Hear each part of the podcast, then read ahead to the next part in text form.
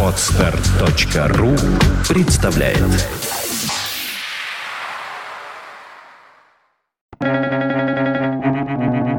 Свободное радио Компьюлента. Чем меньше слов, тем больше будет чувства. Уильям Шекспир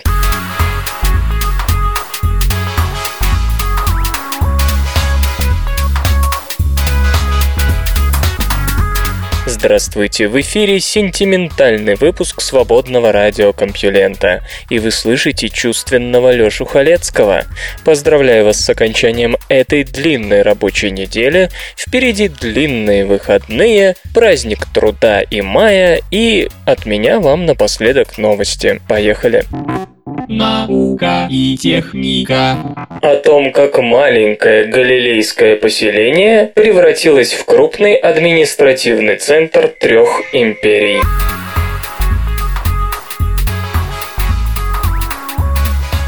Свежем номере журнала Archaeology американские археологи Андреа Берлин из Бостонского университета и Шерон Герберт из Мичиганского университета рассказывают увлекательную историю многолетних раскопок Тель-Кедеша, огромного кургана из Верхней Галилеи на севере Израиля. Постараюсь изложить ее максимально неутомительным образом. На долю этого региона выпало множество передряг не только в современный период, вспомним ту же арабо-израильскую войну 1948 года, но и в древности. Письменные источники свидетельствуют, что в библейские времена здесь проходила граница между израильтянами и хананьянами. В дальнейшем через эти земли пролегал путь самых разных завоевателей. Дабы не распыляться, в 1997 году исследователи решили сосредоточиться на эллинистической эпохе, охватывающий период от походов Александра Македонского около 330 года до нашей эры до разрушения Иерусалима римлянами 70 год нашей эры. Тель-Кедеш простирается с севера на юг примерно на километр. Это двойной курган. Его верхняя часть рассказывает об обитателях раннего бронзового века 3150-2300 года до нашей эры, а платообразная нижняя, вероятно, относится к эпохе средней бронзы 2300-1550 года до нашей эры. Поскольку ученых интересовал относительно небольшой период, они планировали закончить работу сравнительно быстро, но сразу же начались сюрпризы. Менее чем в метре под поверхностью исследователи наткнулись на комнату с более чем 20 целыми сосудами и предметами домашнего обихода. Их датировали вторым веком до нашей эры. Необходимо было понять, почему местные жители бросили так много хороших вещей. Пробные траншеи дали также прекрасно сохранившиеся известняковые стены. Это заставило экспертов провести в феврале 1998 года магнитометрическое исследование, показавшее наличие огромного контура площадью почти 2000 квадратных метров. Подобное сооружение могло быть только дворцом или другим важным административным зданием, но ни один древний источник не упоминал Кедеш, библейский Кадис, в качестве сколько-нибудь значительного города. Пришлось приступить к полномасштабным раскопкам, которые начались в 1999 Археологи шли с двух концов, с юго-востока и северо-запада, и вскоре сомнения отпали. Это и впрямь был один огромный комплекс. В комнате рядом с северо-западным углом обнаружились оштукатуренный пол, несколько сосудов с родосским вином и 14 громадных амфор высотой более чем в полметра, прислоненных к стенам. Химический анализ содержимого показал, что там хранили пшеницу. Стало ясно, что это был крупный склад. Найденного зерна хватило бы примерно на 150 буханок. Буквально за углом исследователи раскопали более 40 маленьких амфор и около полутора тысяч крошечных глиняных печатей. Они несли изображения греческих богов, царей из династии селевкидов, а также животных и символов.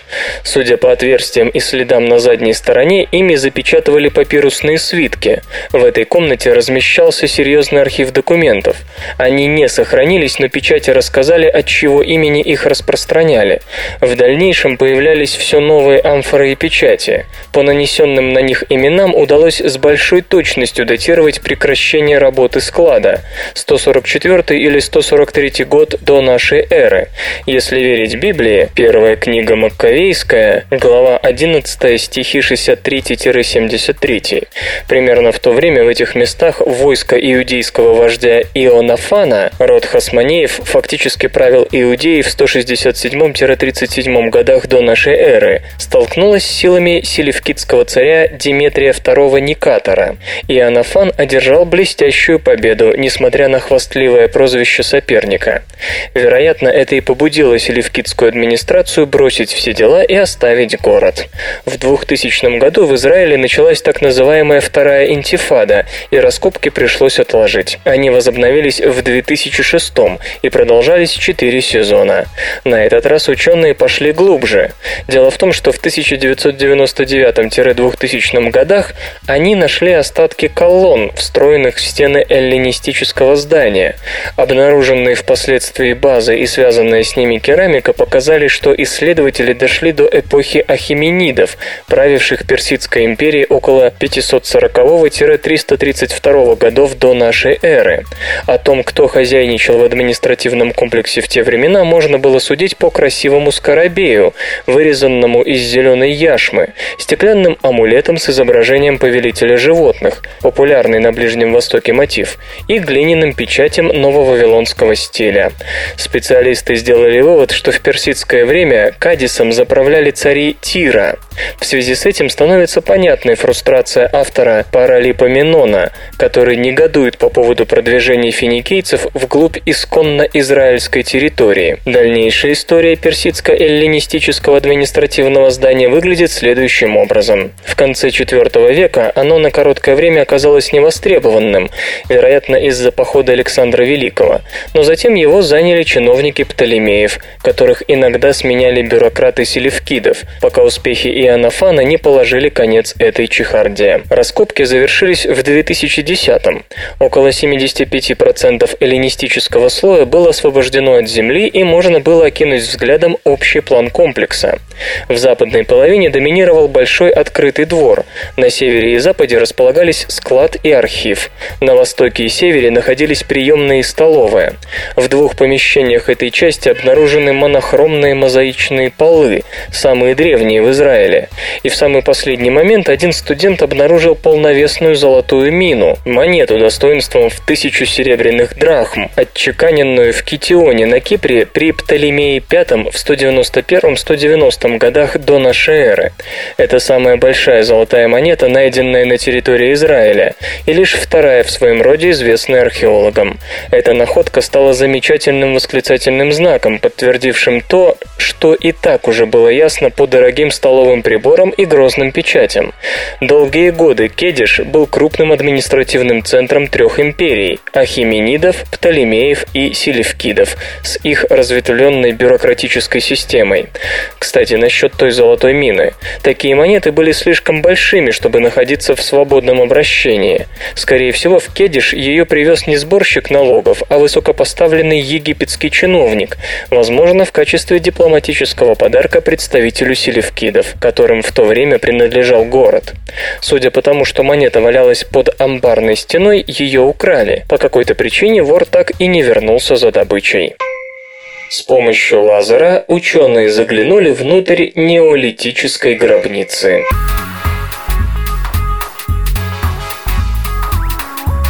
Почему специалистов и обывателей в равной мере сильно удивляют сложные неолитические сооружения, например, Стоунхендж? Все просто. В нашей голове сложилось представление о том, что древний мир делился на две четко разграниченные части – блестящие цивилизации и примитивные варвары. Отчасти этому поспособствовала наша бессознательная привычка раскладывать мир на бинарные оппозиции – добро и зло, чет и нечет и так далее. Отчасти автор авторы письменных источников, подчинявшиеся тому же первобытному инстинкту. Вот пространство освоенное, культурное, здесь правят боги, а там пространство неосвоенное, некультурное, там правят демоны хаоса. И когда мы натыкаемся на свидетельство сложной организации в этом мире хаоса, у нас возникает когнитивный диссонанс. Конечно, намного проще объяснить, скажем, геоглифы долины Наска вмешательством инопланетян, лишь бы не разрушать привычную модель мира.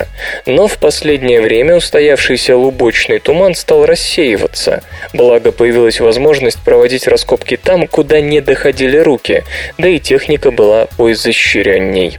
Вот только один тому пример. Около пяти тысяч лет назад, когда египтяне еще не приступали к возведению великих пирамид, обитатели Аркнейских островов, расположенных к северу от Шотландии, уже строили поразительно сложные каменные гробницы, засыпая их огромными курганами. Студия цифрового дизайна художественной школы Глазго и организация Historic Scotland с помощью лазерного сканирования заглянули внутрь одного из таких памятников – Мейс Хау. На полученных изображениях прекрасно видна погребальная камера высотой 3 метра 80 сантиметров, к которой ведет узкий проход длиной 11 метров.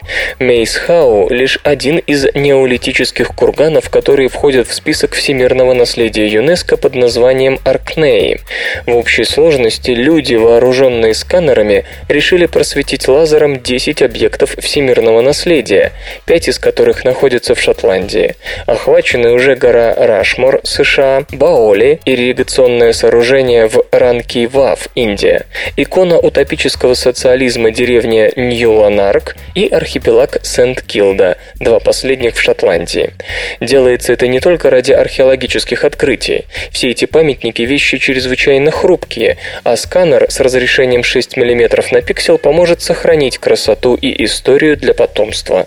Мало ли что. Вот, например, Мейсхау уже разграбили. Норвежские викинги сделали это тысячу лет назад, оставив после себя крупнейшее собрание рунических надписей за пределами Скандинавии. Их отсканировали отдельно с субмиллиметровым разрешением.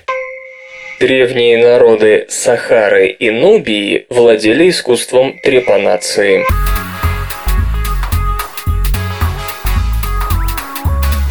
Люди пробивали отверстия в черепах друг друга в медицинских или магических целях, по крайней мере, с мезолита. Вероятно, трепанацию даже можно считать старейшей медицинской операцией в истории. Первое свидетельство этой сложной хирургической процедуры обнаружено в Марокко. Ему 12 тысяч лет. Часть черепа удаляли, быть может для того, чтобы выпустить злых духов и тем самым снизить внутричерепное давление. Как выяснилось, это медремесло практиковали и народы, жившие на окраине цивилизованного мира. В частности, отличились гараманты, малоизученный народ, обитавший на юго-западе современной Ливии, примерно с рубежа второго-первого тысячелетий до нашей эры, пока его не ассимилировали арабы в 7-8 веках. Цивилизация гарамантов была довольно высокоразвитой для своего времени. Города, орошаемое земледелие, торговля со странами, лежавшими южнее Сахары, классовая и, вероятно, рабовладельческое общество. На раскопках близ Гарамы, главного города этого племени, археологи обнаружили три мужских черепа со следами трепанации. Находка датирована весьма приблизительно. Первый-700 год до нашей эры. Правильная форма дыр говорит о том, что их сделали умышленно. На это указывают и расположенные поблизости царапины. Большинство отметин находится на левой стороне. Скорее всего, это результат насилия со стороны праворуких противников. Все пациенты, по-видимому, выжили, ибо в отверстиях замечены следы костных новообразований. Должно быть, гараманты знали, что делают. Археологи также обнаружили следы трепанации на территории древнего нумибийского царства Керма. Древние нубийцы уже перестали восприниматься историками в качестве варваров, живших в тени своих более известных северных соседей египтян. Близость истоков и постоянные контакты этих цивилизаций привели к тому, что нубийцы далеко не всегда отставали от конкурентов, а новая находка и вовсе свидетельствует об их превосходстве в некоторых областях техники и медицины. Керма просуществовала с середины третьего по середину второго тысячелетия в чрезвычайно плодородной области долины Нила южнее Фив. Один из черепов, датируемый 1750-1550 годами до нашей эры, имеет круглое отверстие с четкими признаками исцеления на внутреннем крае. Это первый подтвержденный случай нубийской трепанации. Подобные отверстия были замечены в пирамидах египетского древнего царства. Ученые полагают, что нумибийские врачи применяли инструмент, с помощью которого египтяне долбили камень. Эти забавные ученые в архивах Геттингенского университета сохранилась работа, которая является одной из вершин в области применения огромного труда для достижения совершенно ненужного никому результата. Некий аспирант очень досаждал своему руководителю с просьбой назвать тему его диссертационной работы. Однажды профессор взорвался и, чтобы отвязаться от назойливого аспиранта, сказал «Идите и разработайте построение правильного многоугольника с 650 55 тысячами 537 сторонами. Аспирант ушел и вернулся через 20 лет с выполненной работой. Вот она, немецкая педантичность. Наука и техника. Жизнь на подавляющем большинстве планет нашей галактики будет категорически отличаться от земной.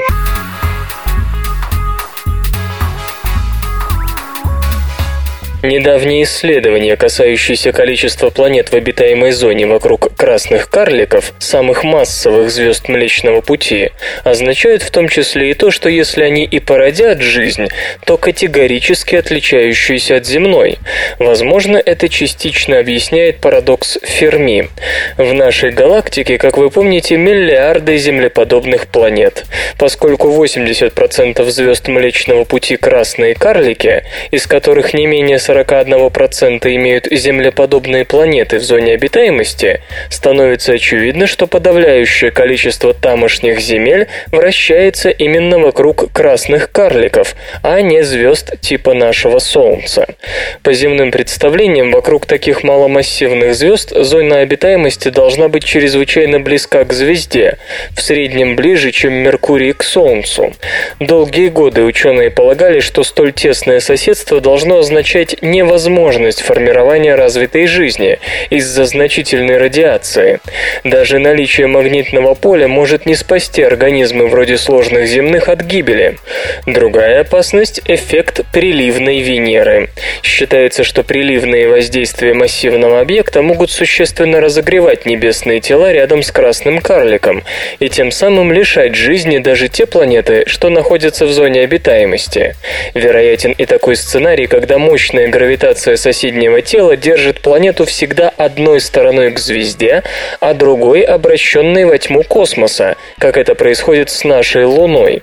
Понятно, что это чревато перегревом одной стороны и замерзанием другой. А вот Сет Шостак, ведущий астроном проекта сети, отмечает, что весь спектр этих гипотез исходит из не слишком внимательного изучения форм жизни на нашей планете. По его мнению, еще в начале 20 века в научном мире не было понимания того, что на Земле есть организмы, способные размножаться при минус 20 по Цельсию или плюс 120. Между тем, даже сейчас, когда астрономы оценивают зону обитаемости, они делают вид, что никаких термо- и криофилов нет, считая, что единственной пригодной может быть средняя температура поверхности в 20-25 градусов. По словам ученого, вероятны такие сценарии развития жизни, которые позволят дышать не одним лишь экстремофилом, причем даже на планетах, разогреваемых приливными силами и нещадно поливаемых радиацией собственного светила. Благодаря перетоку теплых течений во всегда ночное полушарие, океаны могут выравнивать температуру на освещенной и неосвещенной сторонах планеты, все время обращенные к родительской звезде одним полушарием. Конечно, на неосвещенной стороне вода может быть покрыта льдом, как на земном северном полюсе во время полярной ночи. Но жизнь на освещенной освещенной стороне все же не подвергнется кипячению. Ее среду обитания будут охлаждать подводные течения из холодного полушария. Правда, полагает господин Шостак, для сети это скорее плохая новость, ведь океанские течения не смогут выровнять температуру на суше, а значит и наземная жизнь вряд ли достигнет там сложных форм. Ну а обитатели океана едва ли когда-нибудь разработают радиосвязь. Она не нужна тому, кто живет в воде, практически не пропускающие радиоволны. Сомнительно и то, что тамошние ихтиандры вообще разработают хоть какие-то непроводные средства коммуникации, включая те, о которых мы пока не имеем представления. Разве что, возможно, нейтринное радио. В общем, поиск радиосигналов из далекого космоса может не увенчаться успехом только потому, что самые массовые из землеподобных планет попросту не создадут условий для наземных обитателей вроде нас с вами. Но даже если сухопутная жизнь в условиях жесткой радиации и высокой температуры на поверхности появится, она будет радикально отличаться от привычных нам форм. Скорее всего, на планетах вокруг красных карликов сухопутные животные зароются в Землю. Даже на нашем Меркурии уже на глубине 1 метр температура всегда постоянна и составляет по современным прикидкам всего плюс 75 по Цельсию на любой из сторон, теневой или солнечной. Это не так много, в том числе для отдельных земных организмов.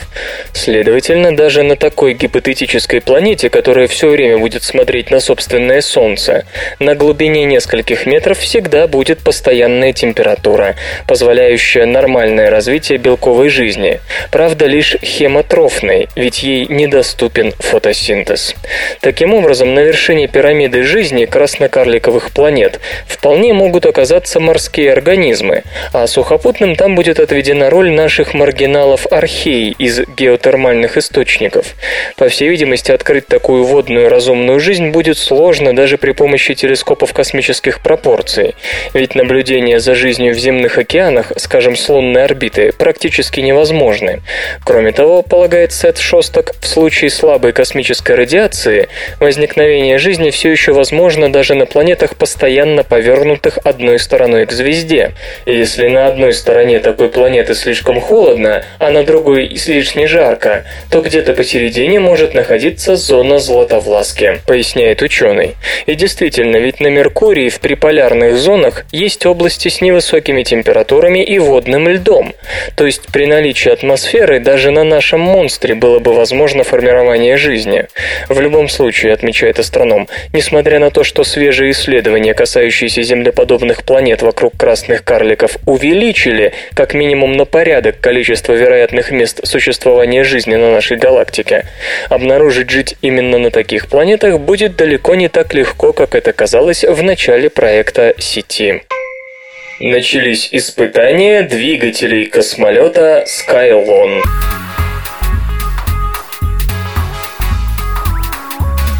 Вы знакомы с проектом Skylon британской компании Reaction Engines. Как и мы, вы, помнится, высказывали скептическое отношение к охлаждению воздушного потока на лету до минус 140 градусов по Цельсию, без которого весь проект не очень-то реален. Но подробности технологии, увы, вновь замалчиваются. Зато объявлено, что наконец-то начались испытания камеры предварительного охлаждения для гиперзвукового прямоточного воздушно-реактивного двигателя Skylon. И если они окажутся успешными, то говорить придется как минимум о революции в авиационном двигателестроении, а как максимум о некотором изменении нашего подхода к полетам в космос. Теоретически преимущества Skylon огромны. Возможность выбросить часть жидкого кислорода, который нынешними ракетами везется с собой, и до высоты в 28,5 километров использовать в качестве окислителя забортный воздух. Это позволит космолету радикально снизить массу топлива и увеличить полезную нагрузку. По оценкам, стоимость выведения выведение грузов на орбиту уменьшится в 15-30 раз. Представляете? Аппарат будет способен подниматься в воздух, как обычный самолет, и достигнув гиперзвуковой скорости в М5,5 и высоты в 28,5 километров, переходить на питание кислородом из собственных баков, чтобы оказаться на орбите. Таким образом, этот космолет не только должен выходить в космос без использования разгонных ступеней или внешних ускорителей, но и осуществлять весь полет, используя одни и те же двигатели на всех этапах, начиная со взлета с аэродрома и заканчивая орбитальным участком. Концепция Skylon необычна еще и тем, что жидкий водород планируется хранить при минимальном давлении, чтобы снизить прочностные требования и толщину алюминиевых топливных баков внутри планера орбитального самолета. Благодаря этому Skylon будет иметь большой объем и малую массу. Особенно малой она будет при спуске на Землю, когда водорода в баках почти не останется. Зачем нужна низкая масса при большом объеме, то есть значительном воздушном сопротивлении? Тут заложена очень интересная идея. Большой пустой предмет при спуске в атмосферу будет иметь меньший баллистический коэффициент, а значит сможет раньше тормозить воздухом, чем маленький и плотный, такой как шаттл или буран. Это позволит начать торможение в более высоких слоях атмосферы и эффективно замедляться при меньших тепловых нагрузках. По расчетам, оболочка Skylon будет нагреваться всего до 1100 кельвинов против 2000 у шаттла. Главной частью проекта, конечно, является уникальная силовая установка Sabre – синергетический ракетный двигатель воздушного питания, который до 28,5 км работает как гиперзвуковой прямоточный воздушно-реактивный двигатель, оснащенный турбокомпрессором и необычным устройством предварительного охлаждения, находящимся сразу перед воздухозаборниками. Словом, вот вам нечто невиданное. Гиперзвуковой комбинированный воздушно-реактивно-ракетный двигатель с предварительным охлаждением. Вопрос лишь в том, насколько удачной будет инженерная реализация этой красивой идеи орбитального самолета, одновременно умеющего летать как в атмосфере, так и в космосе. В этом смысле устройство предварительного охлаждения поступающего воздуха – самое тонкое место, критически важный компонент всей системы. На бумаге все очень просто. Воздух, поступающий в воздухозаборники, охлаждается двухступенчатой системой газообразный гелий жидкий азот с 1000 градусов Цельсия до минус 140. Для чего? В предшествовавших схемах разработчика Skylon Алана Бонда гелиевого контура не было. Жидкий водород подавался сразу в камеру предварительного охлаждения для снижения температуры воздуха. Но вот проблема. Хотя он отлично охлаждал воздух, металл, контактировавший с жидким водородом, моментально делался хрупким. Газовое охлаждение помогает избежать этого явления, делающего любой двигатель такой схемы непрактичным. Зачем вообще охлаждать воздух? Нагретый воздух, забираемый в двигатель при повышении давления, дополнительно нагревается. Чтобы сохранить работоспособность силовой установки, ее нужно делать из тугоплавких металлов и тяжелых сплавов с тем же никелем. Для полета в космос это слишком неподъемный вариант. Кроме того, предварительное глубокое охлаждение воздуха позволяет обеспечить турбокомпрессору ту самую необычно высокую степень сжатия. В результате Sabre планируется производить из легких сплавов и при этом с необычайно высокой степенью сжатия воздуха, обеспечиваемого турбокомпрессором. Последний, кстати, питается в основном не за счет выхлопных газов двигателя, а от турбины, работающей в гелиевой системе охлаждения и преобразующей собираемое системой охлаждения избыточное тепло в полезную работу по сжатию воздуха. В этой схеме есть только одно слабое звено – предварительное удаление паров воды, которые при минус 140 градусах по Цельсию замерзнут и разрушат двигатель. Если оно сработает, как раз эти детали конструкторы не раскрывают, то испытания должны пройти успешно, а значит и проект Skylon может стать реальностью, наконец-то дав человечеству многоразовый космический корабль, возящий с собой гораздо меньше вагонов по весу жидкого кислорода и куда больше полезного груза. Кстати, на базе такого же двигателя в рамках европейской программы LabCat 2 предлагается строить Erection Engines A2, 400-тонный гипер гиперзвуковой воздушный лайнер, рассчитанный на 300 пассажиров. Как и Skylon, он будет летать на жидком водороде, имеющем вдвое большую весовую энергоемкость, причем летать на высотах в 25-27 километрах при скоростях до М5,5. Reaction Engines обещает, что такой летательный аппарат сможет добраться до любой точки мира за 4 часа.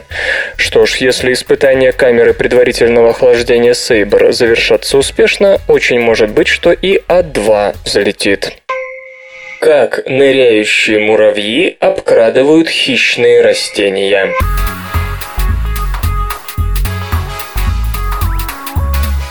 Энтомологи описали стиль плавания ныряющих муравьев, благодаря которому те могут нырять в пищеварительный сок ловчих кувшинов непентеса. Муравьи достают попавших в ловушку насекомых достаточно быстро, чтобы сок растений не успел переварить их самих. Для симбиоза животные часто выбирают себе опасных друзей. Достаточно вспомнить рыб-чистильщиков, обслуживающих акул, или египетских бегунков, собирающих мух с крокодилов. Но муравьи-древоточцы Кампанотус шмидцы с острова Борнео отличаются в этом смысле особенной эксцентричностью. Они научились добывать пищу из кувшинов хищного непентеса. Внешний вид непентесов известен, наверное, всем. Часть листьев растения образует сосуд с крышкой, на дне которого находится пищеварительный сок. Насекомое, попав внутрь, не может выбраться наружу и медленно переваривается. Когда Кампанотус шмидцы нужно найти еду, муравьи ныряют прямо в сок непентеса и достают оттуда попавших в ловушку членистоногих. За это их еще прозвали ныряющими муравьями. Разумеется, это не единственный их источник питания, но муравьи рабочие проделывают этот трюк регулярно. Пищеварительный сок не успевает подействовать на них по одной простой причине. Муравьи окунаются в него на очень короткое время, из чего следует, что Кампанотус шмидце может довольно резво плавать. Обычные муравьи, попав в воду, способны выбраться на сушу, но делают они это медленно и неуклюже. Ныряющие же муравьи, оказавшись в жидкости, чувствуют себя гораздо увереннее своих сородичей. Исследователи из Университета Фрайбурга, Германия, решили узнать побольше о стиле плавания муравьев. В статье они пишут, что муравьи используют попеременно по три ноги, подобно тому, как они движутся по обычной твердой поверхности. Но не совсем. При плавании компонотус шмидцы применяют преимущественно переднюю и среднюю пару ног. Задние движутся гораздо меньше, выполняя функцию руля. Плавательные ноги перемещаются не столь резво, чем при ходьбе, и движение вперед выполняется еще медленнее, чем движение назад. То есть муравьи стараются с максимальной силой оттолкнуться от воды, совершая грибок как можно быстрее и дальше. При этом другая тройка ног медленно перемещается на исходную позицию. То есть в какой-то момент ныряющие муравьи представили, что под водой они могут двигаться примерно так же, как по суше, и теперь, попадая в пищеварительную жидкость внутри непентоса, могут целенаправленно и быстро достичь намеченной добычи и выбраться с ней наружу. Тут, правда, есть один пока неразрешенный вопрос. Как муравьи преодолевают силу поверхностного натяжения? Обычно она спасает жизнь муравьям, попавшим в воду, но компонотус шмидце нужно как раз иное – уйти под воду. Ученые полагают, что на этот вопрос могут ответить исследования химического состава кутикулы ныряющих муравьев. Возможно, у нее просто снижены водоотталкивающие свойства. Что же до самого растения, то считается, что муравьи не столько обкрадывают его, сколько помогают.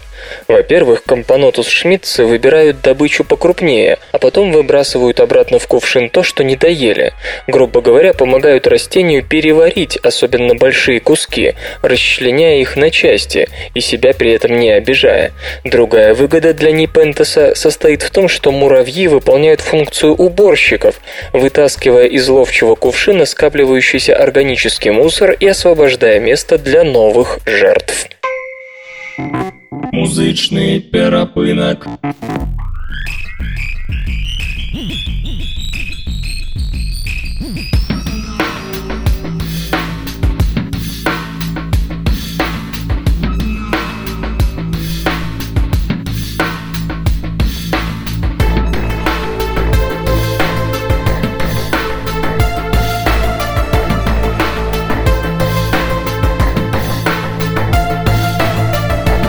Сегодня в эфире свободного радиокомпьюлента Роман Рейн, а получать эстетическое удовольствие мы будем от песни «Королева». Она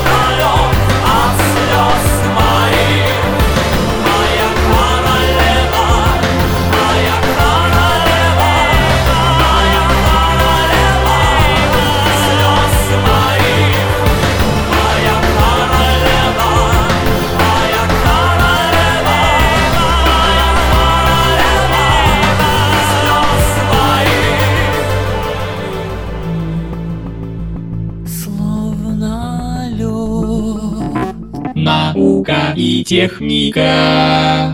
Предложено решение для контролируемого переноса жирорастворимых лекарств.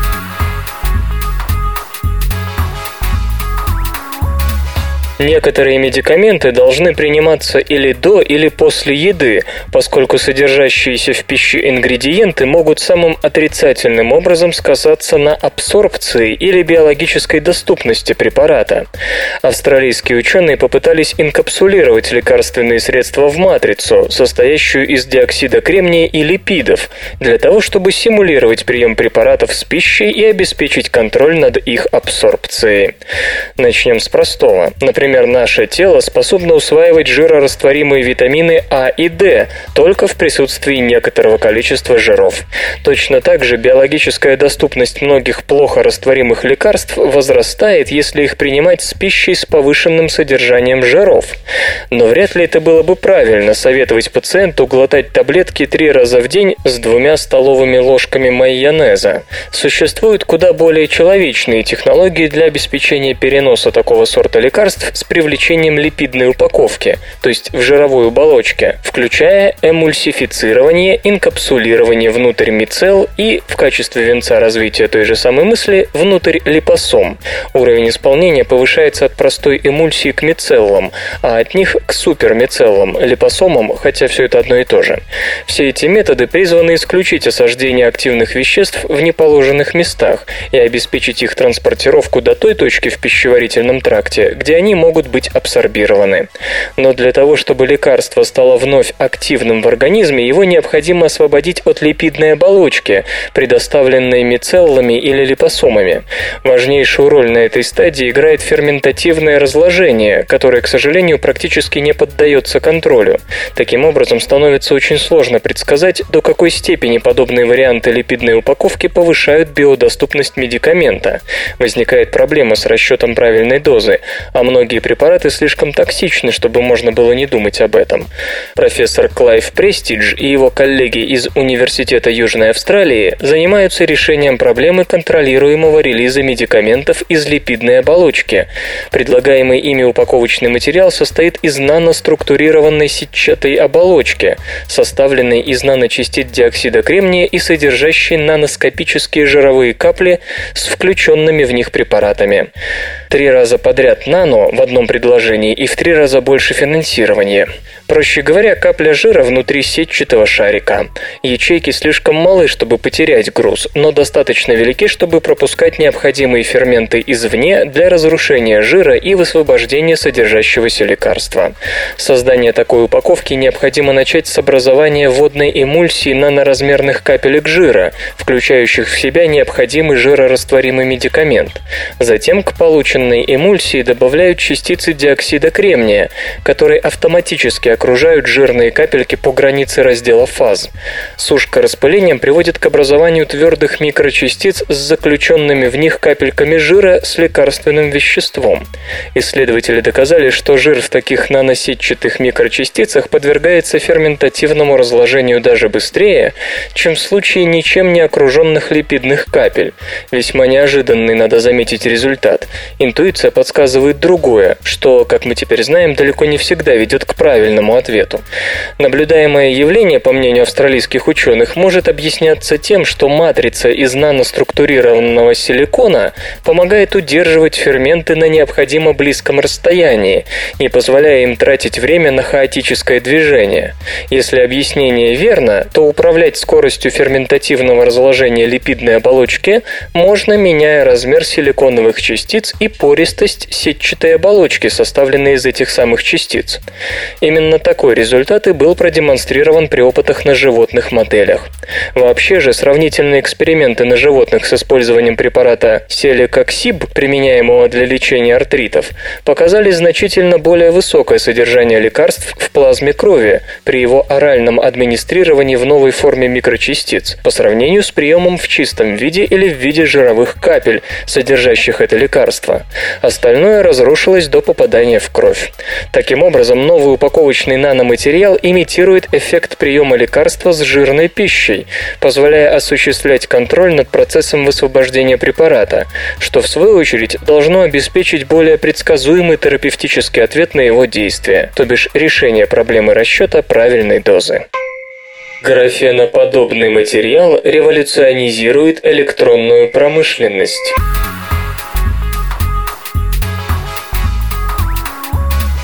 Встречайте, граф Эксетер – материал, способный полностью изменить наше представление о создании носимой электроники, встроенных в одежду компьютеров, телефонов и MP3-плееров. Эм Он же, как говорят, прекрасно подходит для умных окон или зеркал с интерактивными свойствами.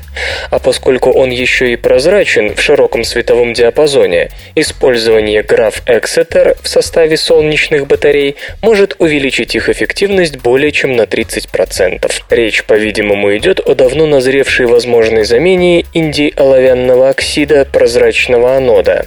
Будучи наследником графена, граф Эксетер намного более гибок, чем индий-оловянный оксид, который является основным проводящим материалом, использующимся сегодня в электронике, там, где необходима прозрачность электрода. Но индий-оловянный оксид становится все дороже, а его ограниченные природные ресурсы, как ожидается, закончатся к 2017 2017 году. Скорее всего, имеется в виду уже открытые относительно богатые Индием месторождения. Будучи атомным монослоем, графен является самым тонким материалом, способным проводить электрический ток. Он гибок и одновременно считается одним из самых прочных из известных материалов. Именно поэтому столь многие инженеры и ученые, занимающиеся гибкой электроникой, поставили на него. Однако, несмотря на огромные усилия, ВОЗ и ныне там, там, по сути, в 2004 а все дело в поверхностном сопротивлении, сопротивлении слоя, если угодно, которое сильно ограничивает проводимость графена. Никому до сих пор так и не удалось предложить по-настоящему достойную альтернативу индий-оловянному оксиду. И вот, кажется, в темном царстве блеснул лучик – граф Эксетер.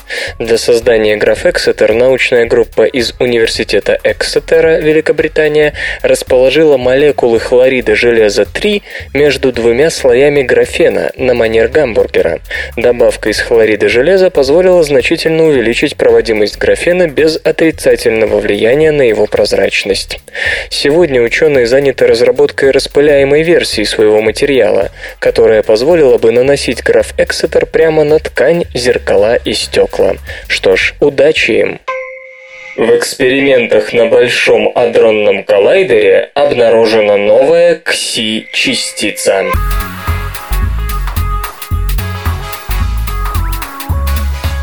Установленный на Большом адронном коллайдере детектор CMS, фиксирующий результаты протон-протонных столкновений, обнаружил следы распада, не наблюдавшейся ранее прелестной КСИ-частицы.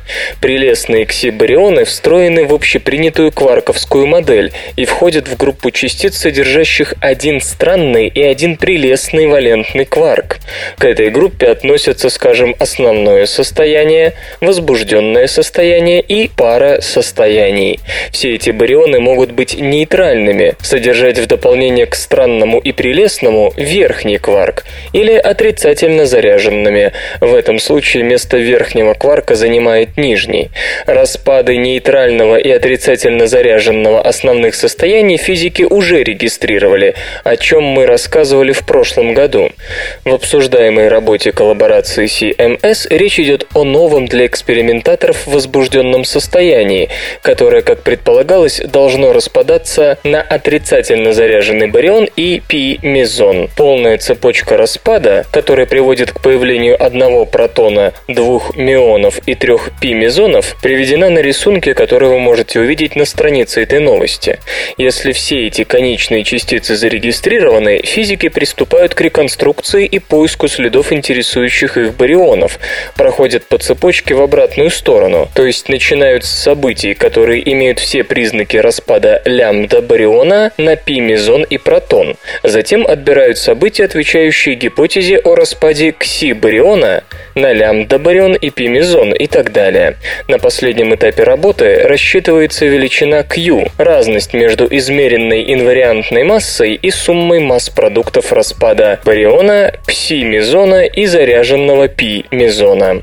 Пик в распределении этой величины по энергии свидетельствует о наблюдении нового возбужденного состояния. Признаки распада участники коллаборации пытались отыскать в массиве данных, собранных CMS в прошлом году и отвечающих интегральной светимости в 5,3 обратного фемпта Барна. К своему удовлетворению на построенном по итогам работы распределении Q физики отметили выраженный пик в области от 12 до 18 мегаэлектрон-вольт. Значимость этого сигнала превысила 5 стандартных отклонений. Определив Q, которая оказалась равна 14,84 плюс-минус 74 для статичного или плюс-минус 28 для системы мегаэлектрон-вольт, и взяв известные массы отрицательно заряженного кси-бариона и заряженного пи-мезона, авторы рассчитали массу нового возбужденного состояния 5945 плюс-минус 7 десятых или плюс-минус 3 десятых мегаэлектрон-вольт. Последнее число в этой записи к собственным экспериментам не относится и отражает лишь неопределенность массы отрицательно заряженного бариона. Факты и фактики. Знаете ли вы, что кукушка подбрасывает свои яйца в другие гнезда вовсе не из-за легкомыслия? Она не может высиживать птенцов в гнезде, так как несет яйца не сразу, как другие птицы, а с большими интервалами. Железо и гаджеты. Fujitsu научит обычные смартфоны снимать 3D-видео.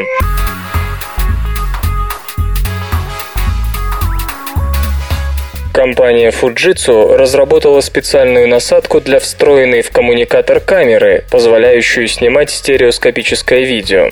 Внутри аксессуара находится система мини-зеркал, при помощи которой изображение разделяется на два потока.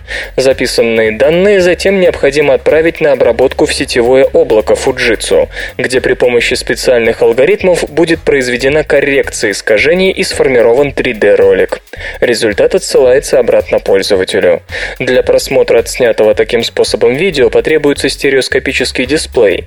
Отмечается, что качество записи несколько ниже по сравнению с обычным 2D-материалом, полученным при помощи той же камеры, но без насадки. Fujitsu намерена продемонстрировать новинку на конференции IEEE ISCE, открывающейся 4 июня в Харрисберге, Пенсильвания. Когда и по какой цене аксессуар поступит в продажу, не уточняется. Интернет и сеть. В России вновь введена обязательная регистрация сотовых телефонов.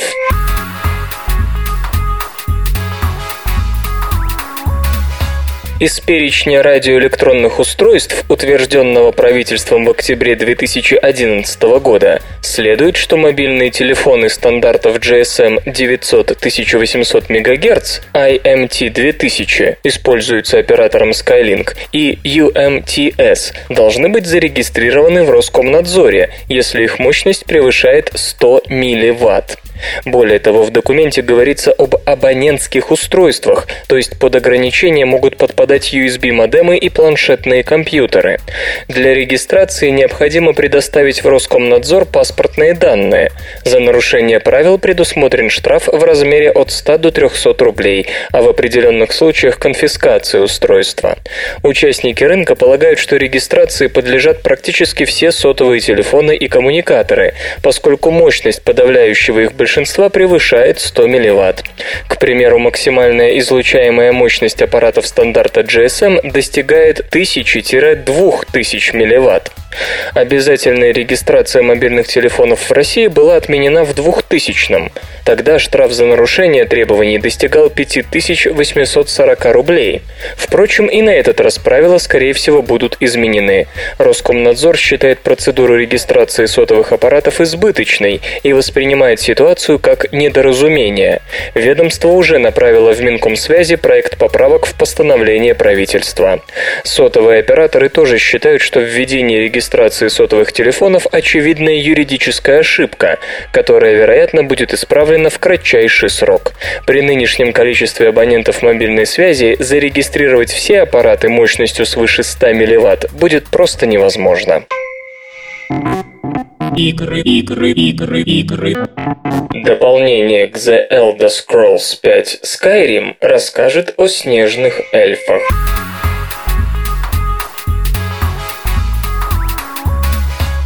Похоже, ролевая игра The Elder Scrolls 5 Skyrim скоро обзаведется первым скачиваемым дополнением. Хотя разработчики из Bethesda Game Studios ни о чем таком не рассказывали, игропоклонникам удалось раздобыть первые крохи информации. Они проанализировали файлы последнего патча и обнаружили упоминание DLC 01.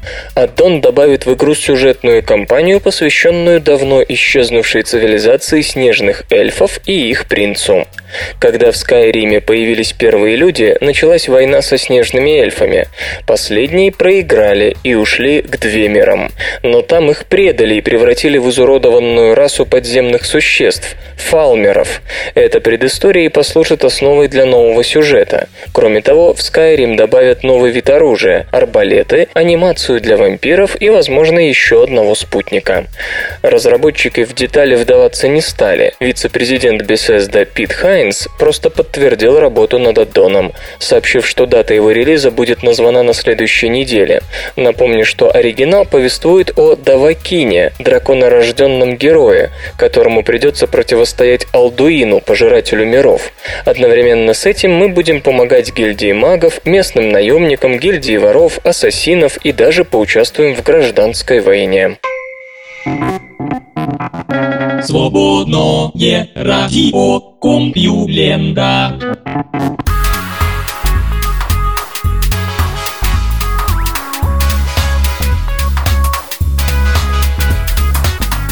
Сентиментальный выпуск СРК подошел к концу. Загляните на сайт compulenta.ru, там новости появляются даже в выходные.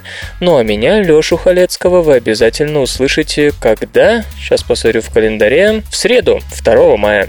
Удачных вам праздников и держите себя в руках. Свободное радио Компьюлента. Скачать другие выпуски подкаста вы можете на podster.ru